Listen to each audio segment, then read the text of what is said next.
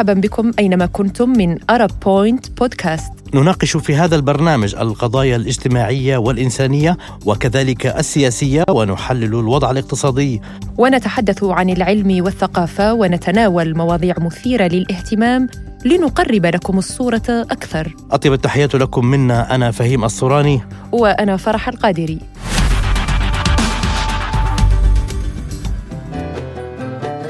هجرة العقول أو الأدمغة العربية هي مشكلة تواجه معظم الدول العربية. هذه العقول تترك للدول الغربية التي تحاول استقطابهم والاستفادة منهم بتوفير فرص مغرية. يعني أغلب هذه العقول تهاجر بسبب عوامل اجتماعية ومادية وثقافية وسوء الأوضاع السياسية والأمنية. وما تتفق عليه معظم العقول المهاجرة هو تدني الأجور التي لا تقارن بما يقدم لهم بالدول الغربية والتي تصل إلى الأضعاف حتى وضعف الإنفاق على البحث العلمي. نعم بطبيعة الحال وخصوصا عندما نرى بأن الواقع العربي يتأرجح بين هجرة العقول والأدمغة وبين كيفية استعادتهم والحد كذلك من هذه الظاهرة.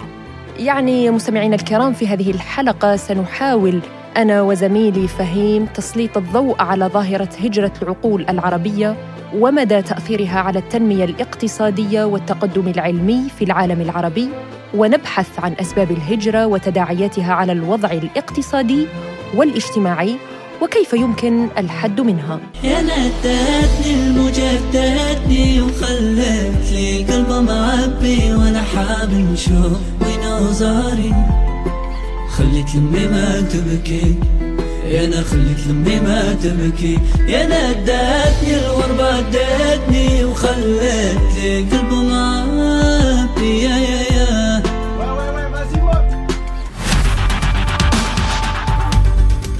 لو نتحدث بالأرقام فإن الدول العربية مجتمعة تنفق على البحث العلمي أقل من نصف مليار دولار وهو ما يوازي صفقة سلاح عادية أو بناء عمارة. وخسائر الدول العربية بسبب هجرة العقول إلى الخارج بلغت 200 مليار سنة 2020 وكذلك نحو 100 ألف من العلماء والأطباء والمهندسين والخبراء يهاجرون سنويا من ثماني دول عربية. طبعا من ثماني دول عربية على الأقل. وحتى منظمة اليونسكو تعتبر هجرة العقول والأدمغة نوع سلبي من أنواع التبادل العلمي بين الدول كونه يتسم بالتدفق في اتجاه واحد وصوب الدول المتقدمة فقط. هذا يعني يخدم دول على حساب دول أخرى وهذا ما تسعى الدول العربية إلى التقليل منه وإعادة استقطاب نوابغها وخبرائها إلى أرض الوطن لتحقيق التنمية العلمية والاقتصادية في أرض الوطن. مستمعينا للمزيد حول هذا الموضوع معنا من بيروت الدكتور عباس مزهر الباحث في المفوض في الشؤون السياسية بمركز بارادايم الدولي. تحية لكم دكتور وأشكرك على تلبية الدعوة. دكتور موضوع بلا شك له أبعاد اجتماعية واقتصادية ولا حتى ربما سيكولوجية خطيرة تلك المتعلقة باستنفاذ البلدان العربية لمخزونها الثقافي والعلمي حيث يتمثل ذلك بهجرة العقول والأدمغة من البلدان العربية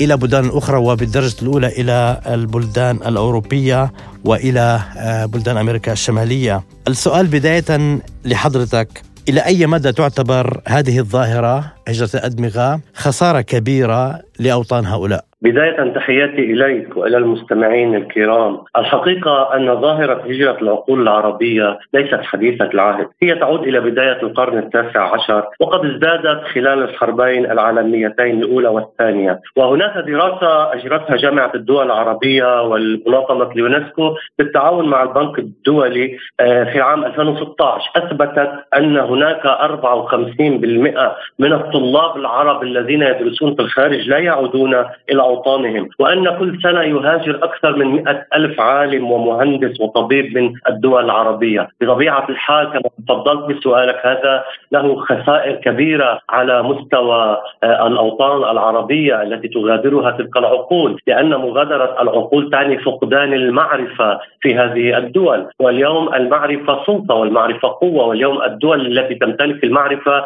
هي الدول ذات السياسة السيادة والريادة والقدرة والإقتدار. في العالم، عندما تهاجر العقول تفقد الأوطان عناصر الاقتدار، تفقد عناصر التنمية، يضرب قطاع التعليم عندما ينقص الكادر التعليمي، عندما يحصل النقص في الكوادر الطبية وفي المهندسين، كل القطاعات الاقتصادية الصناعية والتعليمية كلها تتعرض لخسارة كبيرة.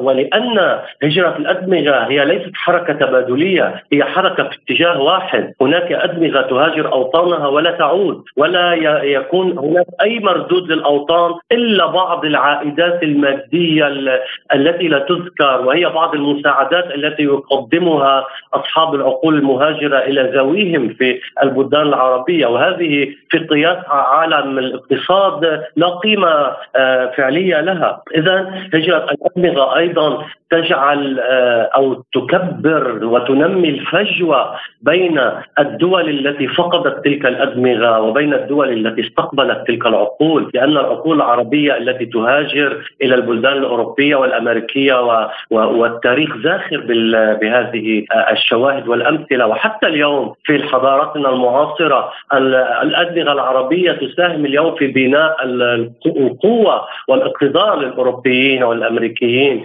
سواء على مستوى الطب وعلى مستوى الهندسة حتى في وكالة ناسا صحيح. أنا اعرف أطباء وعلماء لبنانيين وسوريين آه، برزوا في عالم الطب وفي عالم الفضاء. اذا هذه خسارة كبيرة لعالمنا العربي. نعم دكتور يعني بالنسبة لهجرة هذه النوابغ والعلماء معظم آه، الطلاب كما تفضلت لم يعودوا إلى أرض الوطن وحتى الذين تم استقطابهم من خلال رفع الأجور ومن خلال تقديم إغراءات ومحفزات يعني إن صح التعبير. وجدوا مكانتهم في المجتمع الغربي وتقدير قدراتهم العلمية. آه، برأيك يعني آه، اليوم هناك فوارق كبيرة في الأجور في جميع أنحاء العالم. ما هي باقي الأسباب التي تدفع بالكفاءات إلى الهجرة؟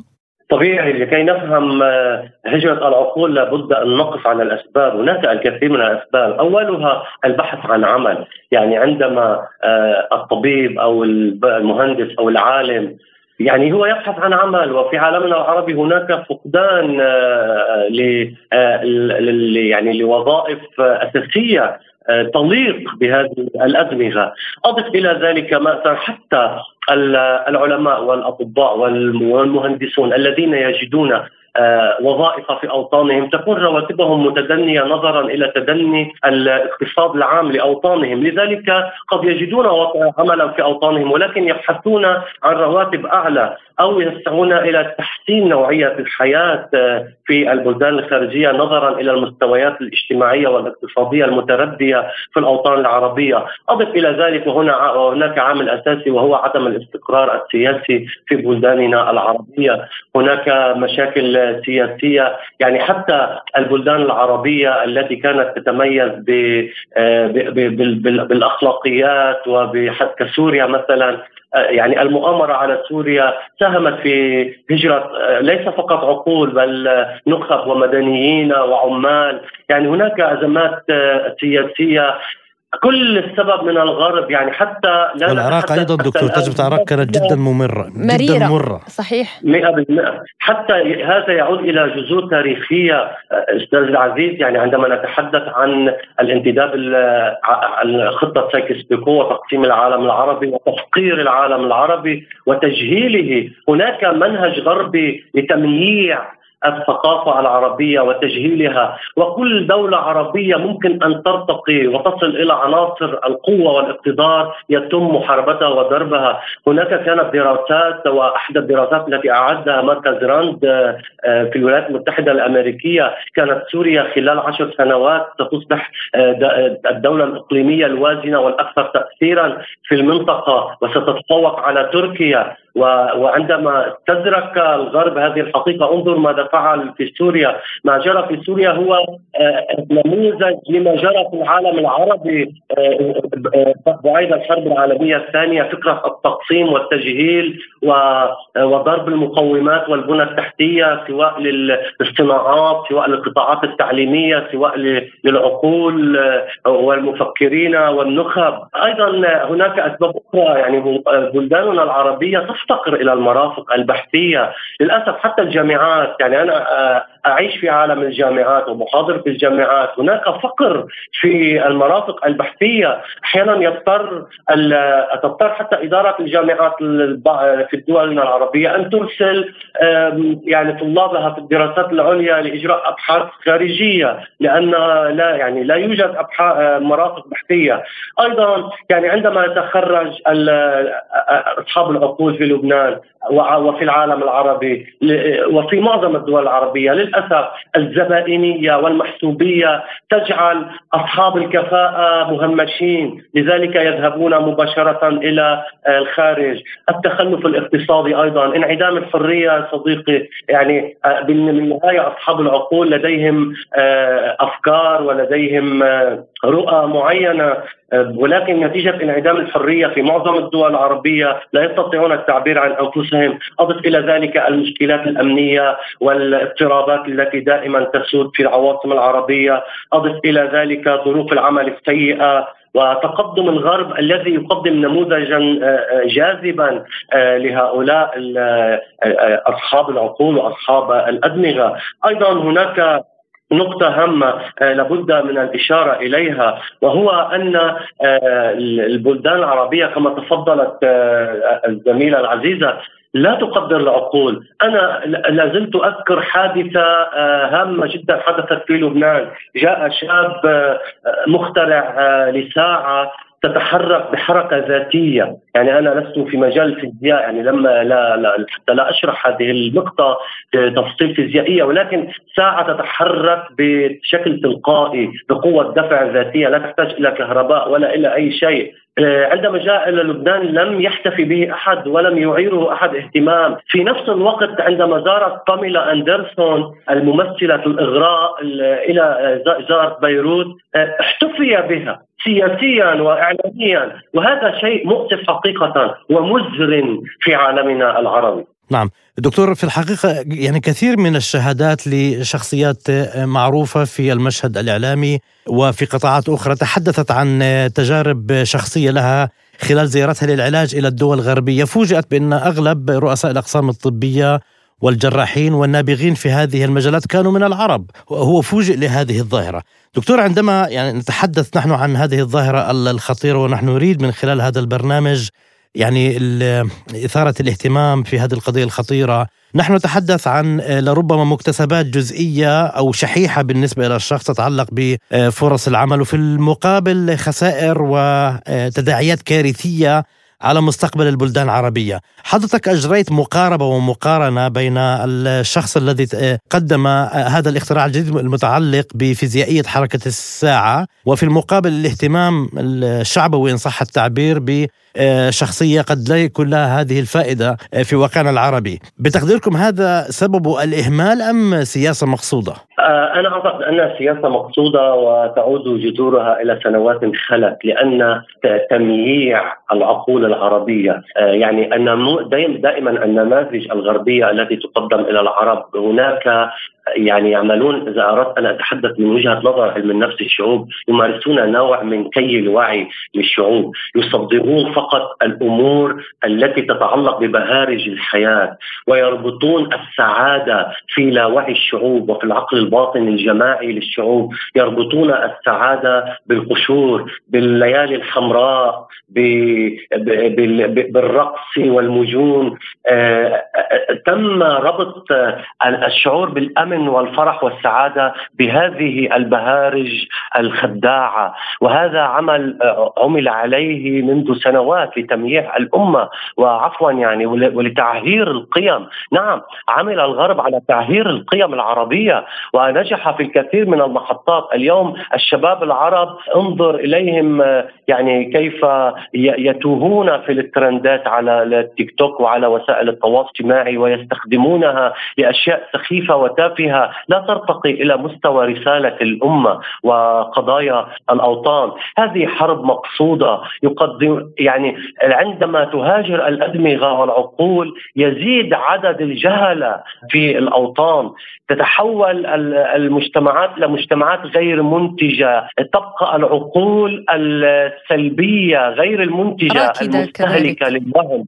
نعم لذلك أنا اعتقد يعني أجزم أن هذه تصب في خانة حرب وهي أخطر الحروب ولها أثار تدميرية على المدى البعيد لا يمكن إصلاحها. هي أضرار تعطب الأمم، يعني ويل لأمة لا تحترم علمائها ولا تحتوي علمائها ولن يكون لها قائمة، يعني كل القراءات التاريخية سيد العزيز إذا عدنا إلى أبحاث ميشيل فوكو وغيره من فلاسفة العقل والذين يتحدثوا عن أهمية المعرفة، اليوم الدول الكبرى التي نراها تتحكم اليوم في العالم هي لا تتحكم فقط لأنها دول لديها مناخ جميل أو لديها عناصر خلابة أو معادن أو هي لديها المعرفة التكنولوجيا معرفة وعلم، العقول هي التي تنتج الصواريخ البالستية والأسلحة المتطورة التي تكسر المعادلات وتجعل الدول في مصاف الدول العظمى، اليوم روسيا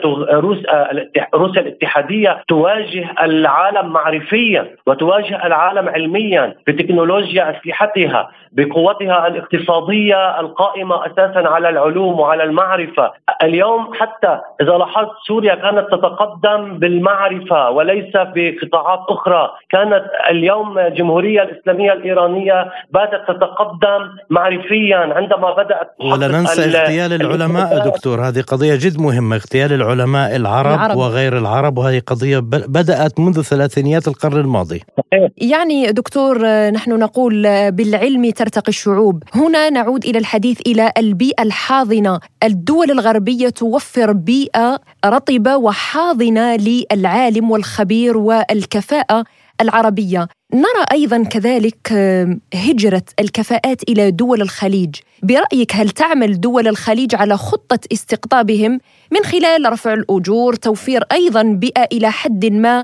راقية مقارنة بالتي كانوا يعيشونها في أوطانهم، كيف يؤثر ذلك على التنمية المحلية والعربية بالعموم؟ بالنهاية يعني آه، هجرة الكفاءات العربية إلى دول عربية تصب في المصلحة العربية بشكل عام. نعم آه، بالنسبة إلى دول الخليج آه، يعني لا تشكل الخطر الذي تشكله الدول الغربية لأن أنا عن تجربة في هذا الموضوع أنا الكثير من من أطباء أصدقائي ومهندسين اليوم هم في الدول الخليجية ولكن دول الخليج تستقطبهم كعاملين. لا الفرق بين دول الخليج والدول الغربية الدول الغربية تستلب العقول. أكثر من ذلك تأخذ المخترعين. هلأ في دول الخليج يذهب نعم الأطباء الأكفاء ولكن يذهبون للعمل. المهندسون الأكفاء يذهبون للعمل برواتب مغرية نعم. ولكن أتحدث عن العقول العبقرية المبدعة. هذه لا تستوعبها دول الخليج لأن أيضا دول الخليج يعني لا تمتلك أيضا المختبرات العظمى التي تمتلكها الدول الأوروبية أو الأمريكية. أنا الأخطر من أن تذهب الكفاءات هي أن تذهب القوى الإبداعية. أنا ساحيل إلى مثال العالم الكبير حسن كامل الصباح آه، اللبناني والعالم الكبير رمال رمال آه، يعني من قرية هنا جنوبية في لبنان هاجروا ابن النبطية. شركة جنرال شركة جنرال إلكتريك لا تزال حتى الآن تعمل في اختراعات حسن كامل الصباح. وعندما هذه نقطة هامة. وعندما قرر حسن كامل الصباح العالم العظيم أن يأتي إلى لبنان وقد إلى وطنه وقدم مشروع إلى وزير الجمهورية آنذاك أن يضيء العالم العربي عبر الصحراء العربية أن يضيء العالم العربي آه، بكهرباء كاملة. قتل حسن كامل الصباح. منع أولا من العودة إلى بلده ثم قتل. ورمال رمال كان في أمريكا حسن كمال الصباح. رمال رمال جاء في تابوت آه، من فرنسا ومنع آه، تحت حراسة أمنية ومنع فتح آه، نعشه. لماذا؟ لأن العقول العبقرية والمبدعة هي التي ساهمت في وصول الغرب إلى هذه التكنولوجيا العظيمة. اليوم عندما نذهب إلى المستشفيات الأوروبية والأمريكية نرى علماء عرب استطاعوا أن يصلوا إلى اختراع القلب الاصطناعي واختراع إنشاء آه، أو إحداث فرق في في وكالة ناسا. وأنا أعرف شواهد وأعرف آه، وفي هناك أشخاص أعرفهم معرفة شخصية يوجعني هذا الكلام يا صديقي. ولكن هذه الحقيقة. ولكن إذا إذا استمعت إلى هذا العالم يقول لك طب ماذا ماذا آتي أفعل في بلدي؟ نعم. أين أعمل في بلدي؟ لا مكان لي في بلدي، لا مستقبل لي، لا قيمة ولا احترام، وأقل تقدير ليس هناك معمل بحثي أعمل به، أين سأعمل؟ أي وكالة ذرية موجودة في في بلادنا العربية، أي طاقة فضائية، أي وكالة فضائية، لا يوجد شيء. نعم هناك وأد للخبرة والمهارة العربية والإبداع العربي في الوطن العربي، شكرا لك الدكتور عباس مزهر على هذه المداخلة. شكرا لكما شكرا. شكرا جزيلا دكتور على المداخلة. نعم شكرا لك شكرا. نعم يعني بالفعل زميلي فهيم موضوع هجرة الأدمغة والعقول حتى وإن كان يخدم مصلحة الفرد والدولة المستقبلة اللي هما الدول الغربية فهو بالنهاية له تبعاته السلبية على دول أخرى وهذا الأمر ليس وليد الأمس بل لغاية اليوم الهجرة مستمرة إن لم نقل أنها تزايدت بشكل كبير. يعني حتى أنه قبل يومين آه، رصد تقرير رسمي مغربي أن عدد الأطباء المغاربة العاملين بالخارج يتراوح بين عشرة آلاف وأربعة عشر ألف طبيب. وهو ما يعني إحصائيا أن طبيبا واحدا من كل ثلاثة مغاربة يعمل بالطب خارج البلد. وكذلك هناك تقارير عن استعداد 1200 طبيب جزائري للهجرة. وفي لبنان هناك رغبة من أصحاب التخصصات في الهجرة من أجل تحسين أوضاعهم المعيشية لا سيما الاقتصادية. فهم يرون يعني في هذه الهجرة وهذه الفرصة الغربية طوق نجاة وملاذ للعيش الكريم. نعم كما أشار الدكتور عباس مزهر في مداخلته القيمة هجرة العقول هي ظاهرة قديمة بدأت بشكل محدد منذ القرن التاسع عشر وخاصة من سوريا ولبنان وفلسطين ومصر والجزائر.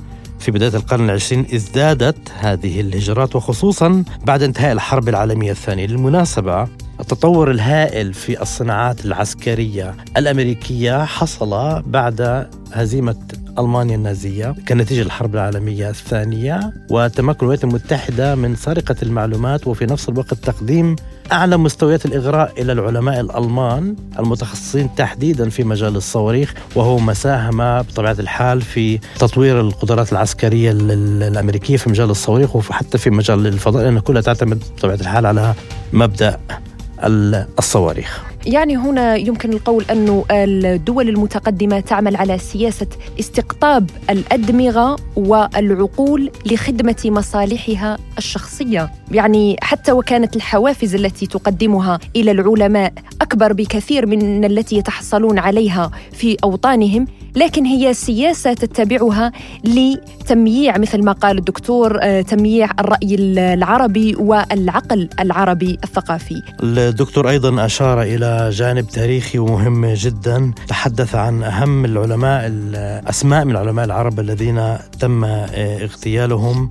بطبيعة الحال خوفا من أن يساهم هؤلاء في تنمية آه، أوطانهم وبلدانهم العربية. للأسف هذه هذه الظاهرة موجودة ومن منذ قديم الزمان. وما هو مؤسف أكثر أن الدول العربية لا تتخذ الإجراءات اللازمة من أجل عدم دفع هؤلاء أصلا إلى هجرة الأوطان واللجوء إلى من يتبناهم علميا وأكاديميا أو يتبنى مشاريعهم واختراعاتهم. يعني هنا أنا السؤال الذي أطرحه ويطرحه الكثير هو هل ألم يحن الوقت لتقدير هذه الكفاءات وتحسين وضعهم المعيشي؟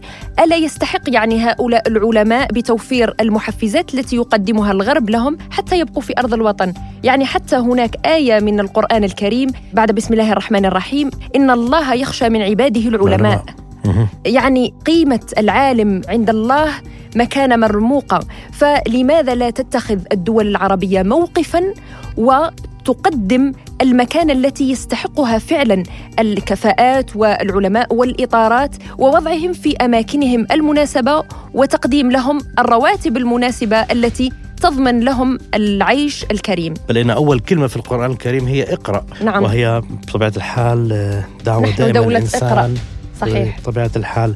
الدكتور آه، ضيف الكريم آه، الدكتور عباس مزهر أيضا آه، أجاب بالمناسبة على هذه التساؤلات التي تطرحينها. فرح عندما وجه إلي سؤال حول أنه هل هذا كله نتيجة إهمال أم نتيجة سيادة سياسة مقصودة.